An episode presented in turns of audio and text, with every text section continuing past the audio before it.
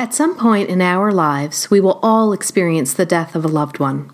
If you or someone you know is experiencing the grief that comes with losing someone you love, then I have a life changing experience to offer you. If you could connect with your loved one through a medium and talk to them one more time, would you like that opportunity? If you answered yes to any of these questions, then I would like to give you access to the 2019 Afterlife Awareness Conference live stream. This event is happening June 6th through 9th in Salt Lake City, Utah, but we are bringing it to the comfort of your own home with our live stream access. We have an early bird special that ends April 15th, 2019 for only $99. Over 25 hours of education about the afterlife, near death experiences, how other cultures grieve, and information information and ways on how you can heal the grief within. For your access to this amazing content, visit path11productions.com and get your access before the price goes up to $129. If your wallet is a little tight this month, no problem, we got you covered. We also offer a payment plan that makes it easy to pay for your live stream access. Take the step to heal your grief and give yourself the gift of healing today. Hi, and thanks for tuning in to the Path 11 podcast. I am your host, April Hanna. At the Path 11 podcast, we are here trying to deliver leading edge research on consciousness, healing, and metaphysics. And just like you, we are trying to answer the big questions about life Who are we? Why are we here? And what is our purpose? We hope by listening to our podcast, it will make each day you live on earth a little easier to understand. And now for today's podcast.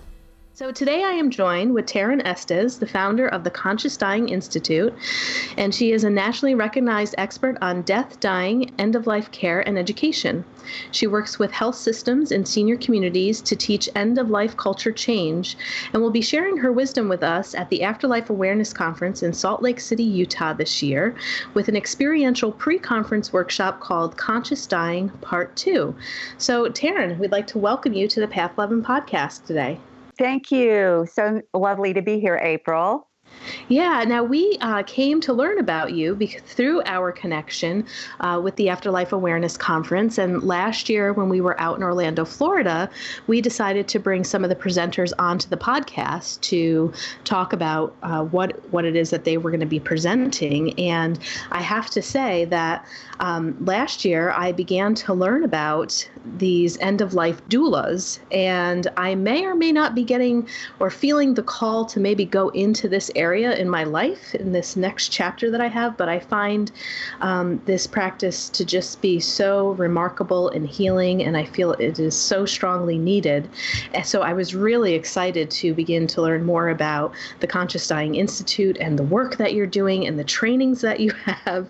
And I couldn't wait to uh, get you on the line to talk to you about all of this. So um, some of this information information might be new for our listeners to hear because I know that it was new for me. I didn't even know that this stuff was existing until I went to the Afterlife conference last year.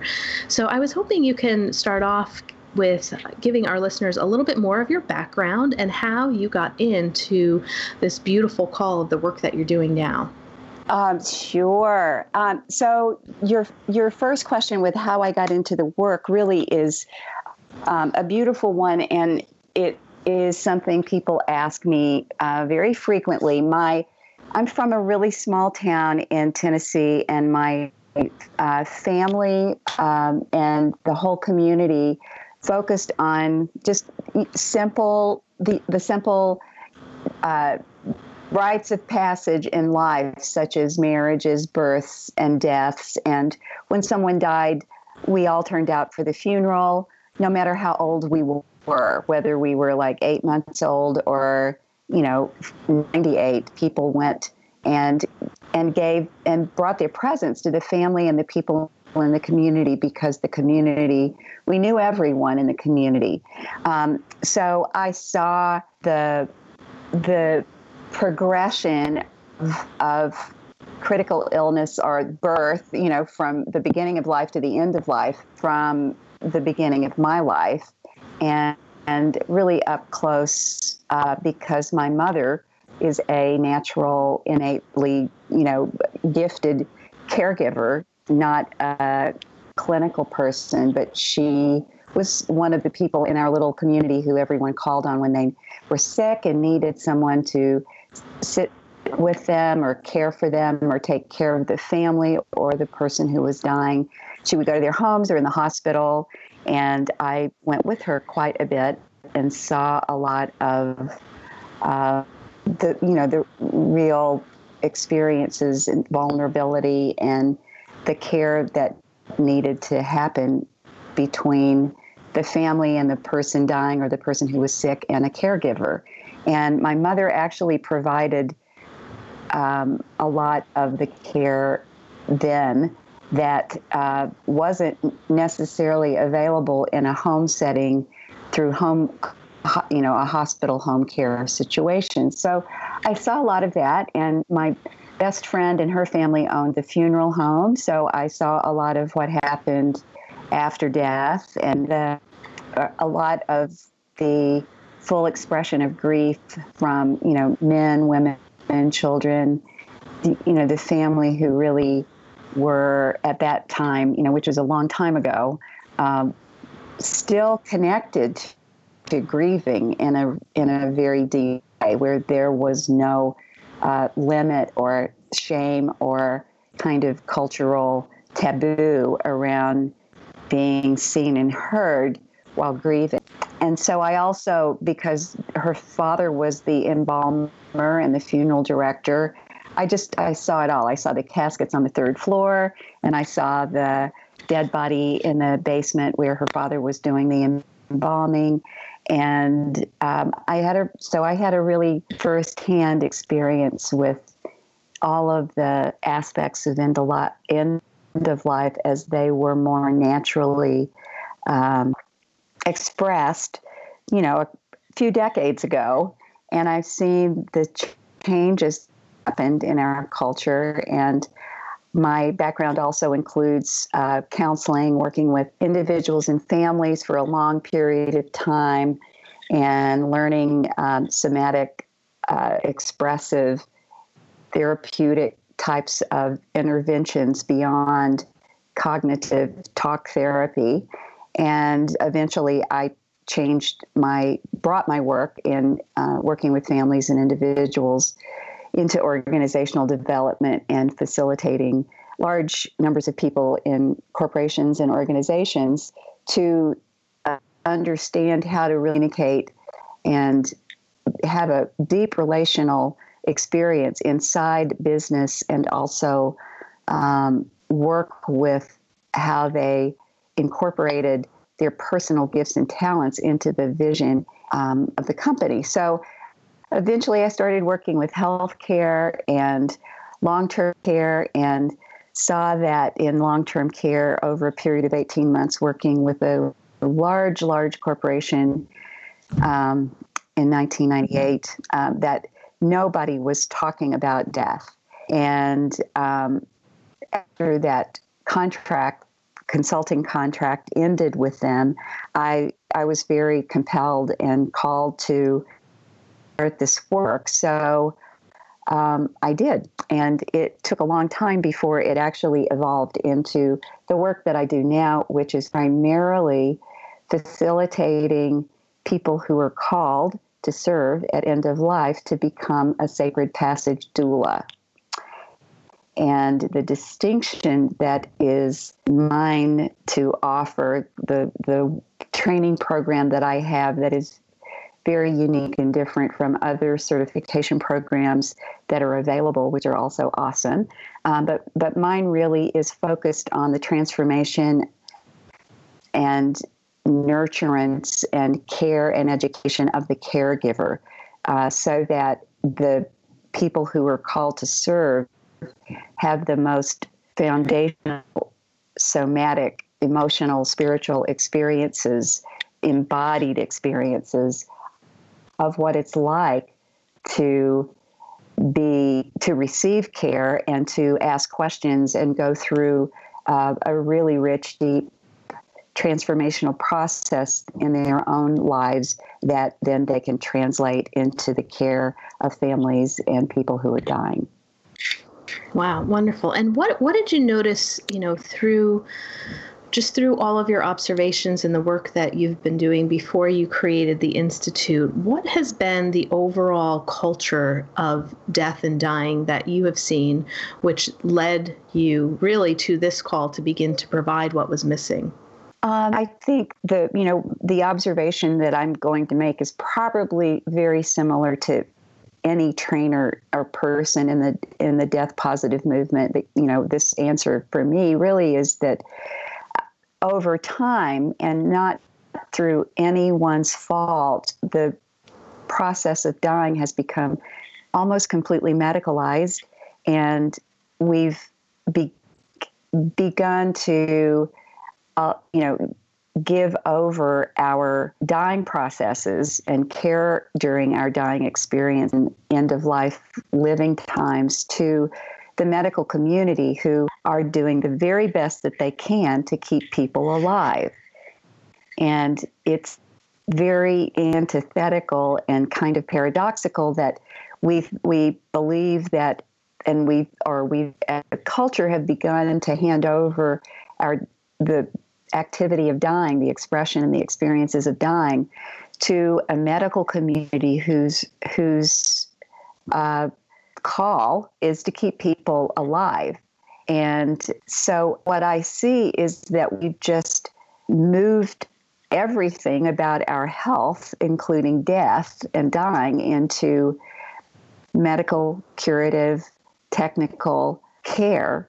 And people really don't realize that there's anything different that could happen or better until they're actually in it or after it's over and they realize that things many things could have gone better and then there's this almost kind of remorse and letdown and left over and a lot of grief that that they have to process that isn't just uh, normal grief. There's a lot of processing that doesn't really get to be completed, but needs to be done because the things they go through in a critical care experience or in a hospital setting are so far removed from the life fulfilling care and attention that could happen if they had the care of a doula, an end of life doula, to support them, the family and the patient who's dying to really focus on the things that are the most important for them that get lost while they're receiving medical or curative care. Now, some of our listeners might be questioning themselves well what what exactly is an end of life doula going to do for me and my family let's say if, uh, if there's a listener out there and their mother is passing away or their grandmother is and they're listening to this podcast and they're saying well what does the end of life doula do that might be different than a hospice volunteer or a hospice nurse or the community there that they have if they have called in hospice. What's what's the difference and why would someone seek out an end of life doula? Great question.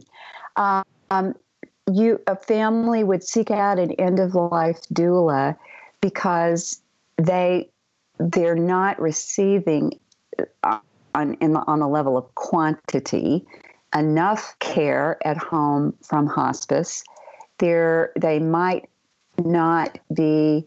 The hospice is the best we've got. It's awesome, and an end of life doula is someone who always supports the family to receive hospice or palliative care if they're not all already doing that, so that pain management, which is sometimes the the focal point of the the hospice nurse or hospice clinical person's uh, care so that they can have more than that. So, a, a family do well by receiving an end of life doula to support them in their in in that the doula can really ask big bold questions and questions that would allow the family and the patient to understand more of what they need and want. What are your priorities? How do you want to spend these last days so that you your time with your family and your last few weeks or months or days um, on this earth can be the best that they can possibly be. So an end of life doula is a is a I, this is not the best way to say it, but fills the gap between medical or hospice care and the care that the person needs to uh, to to have a life fulfilling end of life experience. And the and, and end of life doula, the ones that go through my training are are trained in modalities in all five domains of life spiritual, emotional, physical, intellectual, or meaning and life review, and death care.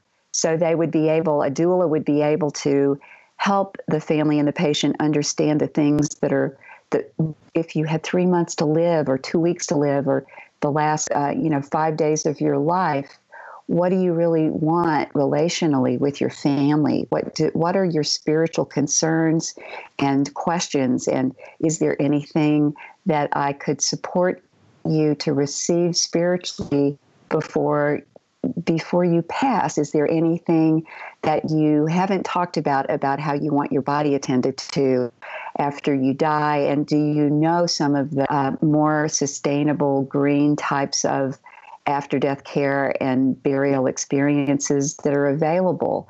Is there something that we can do that will help you review your life and, and create legacy projects for you with your family you die and it, it, those kinds of things. But a doula really uh, steps in and you know if if food is needed or a call is needed to the hospice uh, community the, the clinicians that are on board or to the medical doctor you know the doula can actually do things for the family that they may not know they can do or have time to do they can provide respite care so that the family gets to take a break. They can be an example of how to ask questions and bring loving, nurturing, physical, spiritual, emotional support to the to the one who is dying so that the family really gets to remember what it's like to be the primary living support for, for our own people. Because we've we've given most of this care over to the medical community we've just forgotten what it looks like and what what's possible what to do. I mean people are really just innocently and unfortunately unaware of of what they can do for the one who's you know their their loved one and um, you know and, and scared to to either not do something they think they should do that's medical or uh, they you know in critical situations when people are nearing the end of life one of the things that is the most i think important for people to remember is we have some people may have end of life directives that say, I don't want to be resuscitated. I don't want to go back to the hospital. I don't want to go to the, the emergency room anymore. And and it is likely to happen that if the dying person is experiencing a critical life event, regardless of what they've written in their advance directives, everyone is so un, unfamiliar with what to do and scared about how am I going to be with you while you're having another you know heart attack when you've had three already and we've taken you to the hospital and they've done all of these extreme types of care for you but now you don't want to do it anymore. And here I am I'm your husband and I don't know what to do. So I'm going to call 911 and one of the things a doula can do is to support the family to stay present and to remember the vows in a way that they have that they've taken what they want and what they don't want so they don't get interrupted anymore in medical events which only could only will cause the person to live, but may decrease the quality of life that they could have if just knew they just had somebody in present and aware and supportive to go through whatever is happening with the family and the patient. Great, thank you. Yeah, that that clears it up, um, you know, a little bit more. And it also sounds like the end of life doula plays many roles and wears many hats during this process, or has the ability to, if that's what the family and the caregivers need. Yeah, and you know, every I just want to say, any person who's called to this work is a person who has a huge heart and a huge capacity to to to be a loving, caring, healing presence. And that's a lot of what people really need during this time so that you know the other people who are giving the medical care technical curative care if they're still choosing that can do their job and the doula can supplement and add to and give more of uh, the innately an innate loving and caring gifts that they have to the family um, during that time. Yeah, and you know, when I first heard the term end of life doula, my brain immediately went to uh, the very end stages of life. Like maybe this is when you would call someone in. But as you were talking and describing what the end of life doula does, I almost um, think that it would also be very interesting or a good idea to call in an end of life doula maybe when someone is given that uh, diagnosis of a terminal illness, or maybe they do have a year or three to live. I mean, it may not have to be three months or weeks, where it seems, you know, hospice. Uh, can come in rather quickly when the person is passing but i've also i used to volunteer for hospice i know that they can sometimes work with people for quite a while you know a year or so as well but when you were talking about the doula really asking those tough questions. You know, if you do have someone in your life that has been given, um, you know, a diagnosis that is will lead to death in a shorter period of time, I would kind of think that this would be really ideal to begin to have that that conversation, those tough conversations, if the family has not had that before. Right, beautiful, beautiful insight there. Um, one, I one of the differences in the training that I um, facilitate is we work with, we intentionally work with uh, moving the time frame back from the last three weeks, days, hours of life to a three month care and planning process called the best three months of life.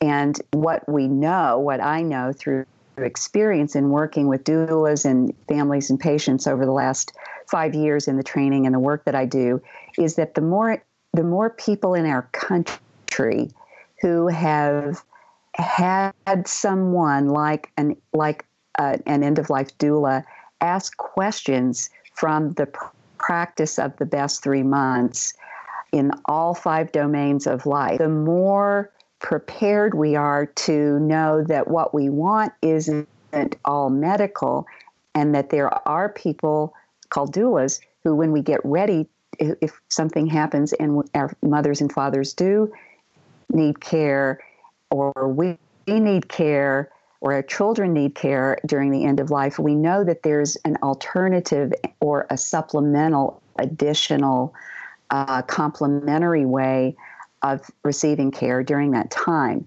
So, the best three months end of life coaching and care planning process is a practicum that my end of life doulas go through after their first phase, the three day on site called Conscious Dying Practices for Awakening Now.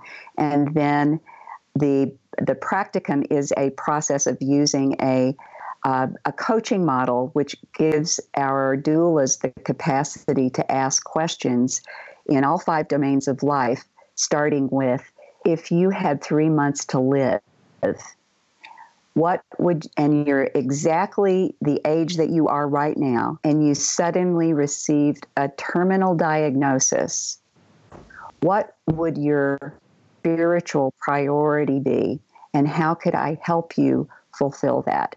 Or what would what would you prioritize relationally or emotionally? And how can I support you to receive that? And on down the list of physically, um, intellectually with life review and legacy or with after death care. And by by entering into this kind of engagement, life fulfilling engagement process with someone well before they're dying, we have more capacity to change the culture of end of life because those big questions have been asked, which usually no one takes the time or you know feels that it's our right to ask. Um, and a part of the importance to me of having this kind of inquiry is because there are so many people who rightfully choose to continue receiving curative care, extraordinary care throughout the, the, the, their whole living through dying time. And what could be better for those people than to have someone actually help them understand why are you choosing to live and how can i help you make the most of the time that you're gaining through receiving these treatments while you're still alive so that you don't miss this time that you're you're you're choosing to to to use in this particular way. And you know, especially I think of um, so many beautiful women who have breast cancer and young children, and of course they're going to choose to have another round of chemo if if there's any hope of having more, more time to live. You know, it's it's so human and so understandable, and the effects of that treatment are such that, that sometimes the person is just completely absorbed in the pain and the suffering that the treatment causes, and there's really not much attention that that anyone gives them on the level of what is it you why is it that you are wanting to live and how can I support you to have what you really want? And to me, that's one of the most beautiful things that can happen when a doula is trained in this way so that they don't miss that focus with the people that they're serving. Yeah, and you know those are some pretty big questions that you are asking that individual and person, and I'm I'm just curious to know would your doulas um, also help the person with any family relationships that might not be healed or you know if if somebody's last dying wishes or what would make them feel um, you know more at peace in order to transition would be to have a conversation with their long lost brother who they haven't talked to in like five years. Um, you know would the doula help to facilitate some of the family stuff? Because just because somebody is dying doesn't mean all the family issues or problems goes away, it can actually complicate some yeah. things too. And I know that sometimes family dynamics can get kicked up quite a bit um, if if there is somebody that's passing. There could be you know large money of estates involved or things of that sort. Um, do you guys also participate in any of those conversations within the family if that's requested? Um, so let's let me just recap something that you said and kind of highlight it. So you said sometimes it can happen that there's challenging issues between the family, and I would say a little differently. Whatever is not resolved in in the family uh, constellation will come up for healing during the, the time period that the family is knows that the that the that someone's dying. So you can just we can just pretty much say it's whatever's there is going to arise, and, and then the next question is who's there to support? Well, if you have hospice, you have a social worker and a chaplain, and absolutely those people can address and support you with some of those issues. And it's often the caregiver who's at bedside who's seeing all these dynamics arise every time the brother comes in, or the mother comes in, or the father comes in, or the husband or the wife, and you go, oh, wow, look at, you know, this is what's happening. And everyone's really hurting here, and nobody's really addressing it. And so the doula might be a person who begins to inquire to the patient or to one of the family members and report back on something that they've seen. You know, you don't have to be we're not training people to be a therapist. We're we're training people to observe and read the field, my the people who are my doulas, so that they can they can say, you know, to the daughter, as an example, the last time you were here, I heard you say to your brother he your about your father he never loved me like he loves you. He never wanted me to be with him like he wants you. And the the doula by saying that and just saying you know how are you feeling about that now? Could just be available for the daughter to have someone to talk to about that. So it's not a, side conversation or you know unattended to.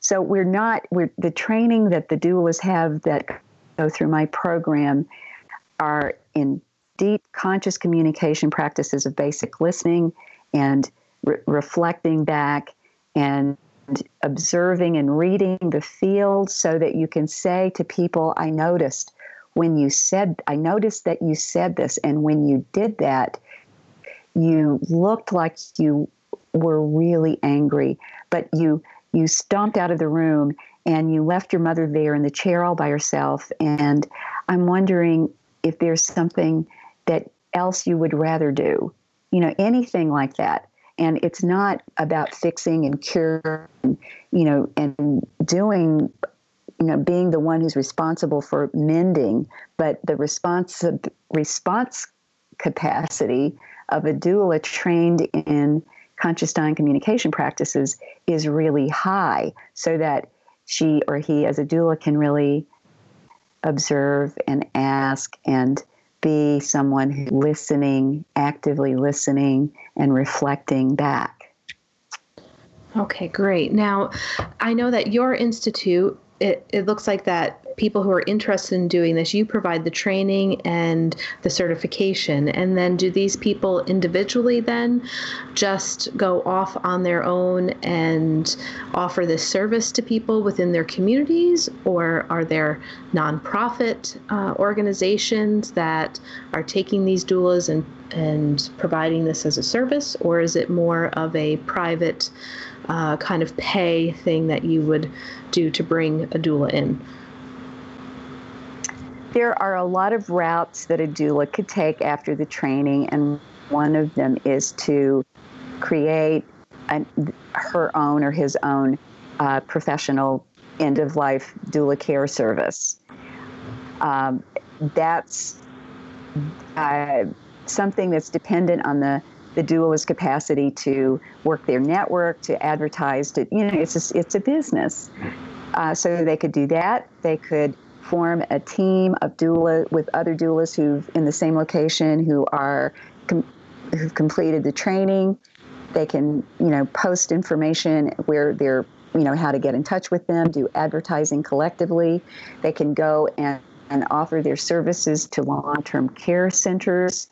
Um, they could, they can absolutely volunteer in different places. But the thing that I'm working with right now is different than or is additional to recommending that people go into volunteer situations. It's it's working with hospices, and I won't name the different hospices that I'm working with right now, but we're looking at rather than having our doulas come in and, and be a part of the volunteer base where they can't really do all the things that they've been trained to do as a doula, we're looking at bringing them into being a part of the care team in short internship so that the hospice team, they're incorporated into the care team of a hospice community that already exists and can be observed and, and really understand in this growing grassroots movement the value to the families and the patients and to the staff of, of, of hospices, um, the, the value of the end of life doula to the family and patients and staff.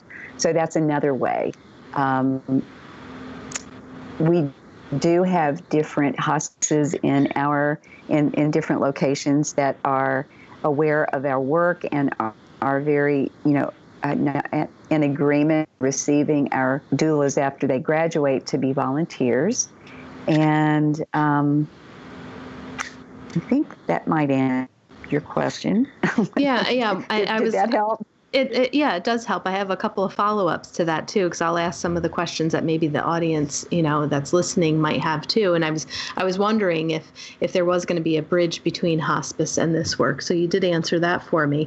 Um, and I guess you know people would probably wonder after listening to this. Well, if I wanted to hire a doula, uh, what what's the what is the cost? You know, are you hiring someone?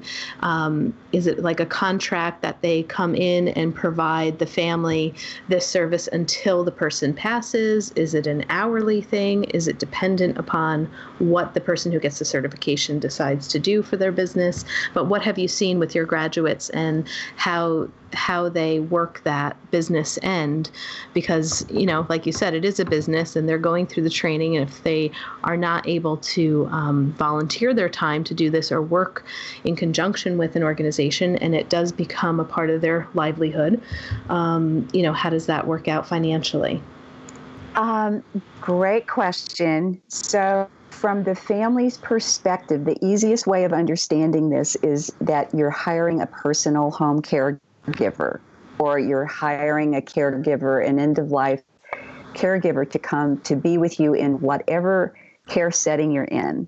And with just as with personal care, you're paying out of pocket for that. You would be paying out of pocket for doula care. So the rates be uh, initiated hourly and pay, you know, like pay as we go.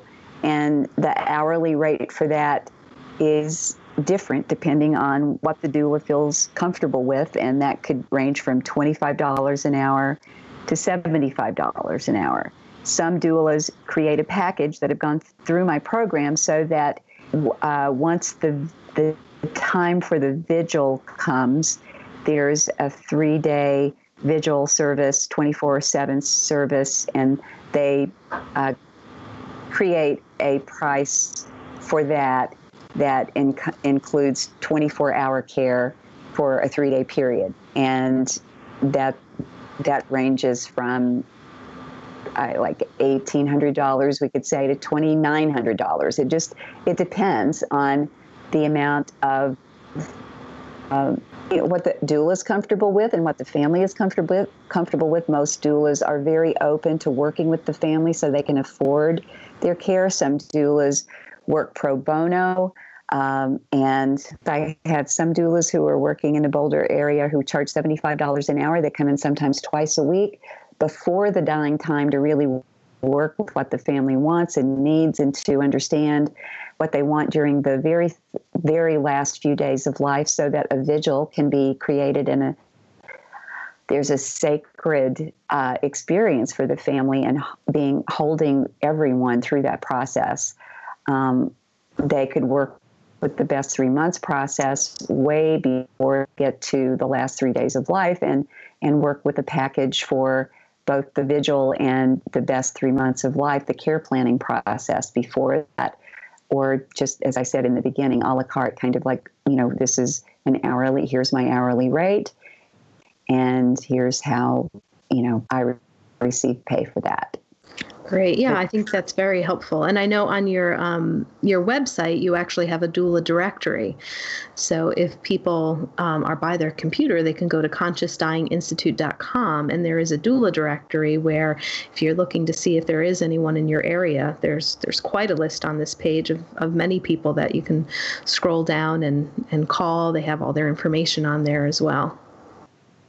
That's right. It's I think it more difficult right now, uh, unfortunately, to find a doula than it is to become a doula, find in finding information on how you can become a doula. Um, you know, it takes a little bit of research, just like anything we need to do. We always go to the internet now and do a search for it. So, end of life doula services, uh, end of life doula care uh, are are search terms that you can use. Doula directory, uh, end of life doula directory, um, those kinds of things will support you to to call up uh, um, names of people. There are many more doulas trained in my organization than are listed on the site. If someone um, can't find a doula from my directory and wants to um, get further, deeper help on having doula services, they could email info at consciousdyinginstitute.com and ask if we could help them locate one of their doulas in the location where they live. Oh, perfect. That's great.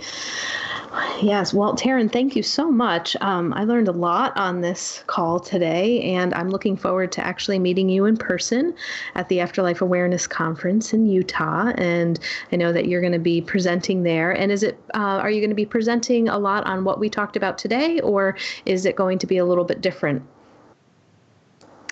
I'm going to be talking, I believe my topic is on. Um, caring for the body after death and grief support, what grieving, how grieving um, can be supported, and preparations that um, help people move into the care, the care and planning portion of um, moving toward end of life.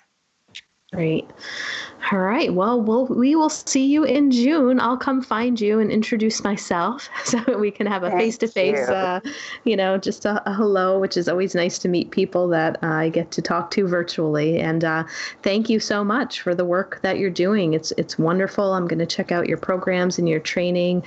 Um, I really loved when I was a hospice volunteer and have done some, you know, work in the field that I do with energy healing and have been around around people who have been actively dying, and there's a really special place in my heart with this work. So, yeah, I'm I'm, da- I'm, dabbling with it. I'm, I'm I'm every time I talk to somebody like you, I'm like, oh, should I go for a training? Should I go for a training? I feel I feel a pull, and if it's meant to be, it'll be. But there's definitely a pull there in this uh, in this this work. So I just really commend you for oh. everything.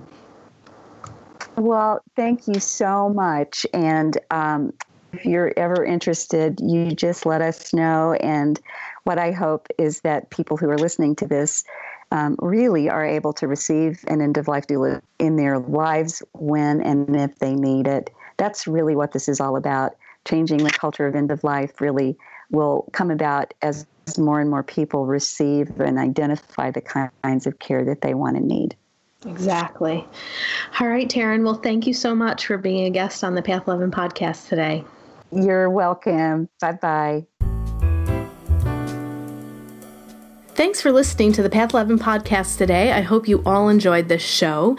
And if you haven't checked out our Patreon page, I'd like you to do so because we are going to start putting some content over there that is only for our Patreon subscribers. You can get content for as little as donating a dollar a month, and it could just be a one time donation. We have other freebies over there that you can get depending upon how much you would like to donate. And again, it could be a one time donation, or you can continue to keep your subscription on a monthly basis at that donation level, but I just put my MBT immersive experience, which was a four day four day intensive meditation training in Tennessee with physicist Tom Campbell.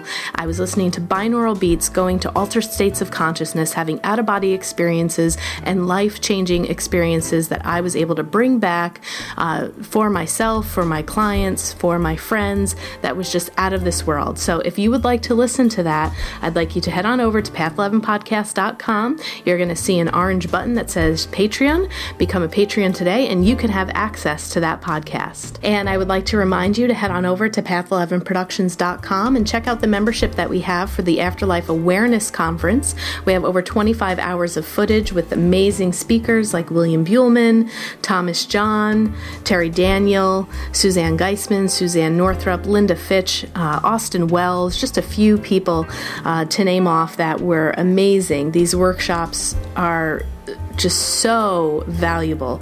So I think that you would really enjoy it. It's also a great thing to think about to maybe give the gift to somebody who is struggling with grief. If you are looking for resources, this is a great conference to send people to to check out. And thanks again for listening today.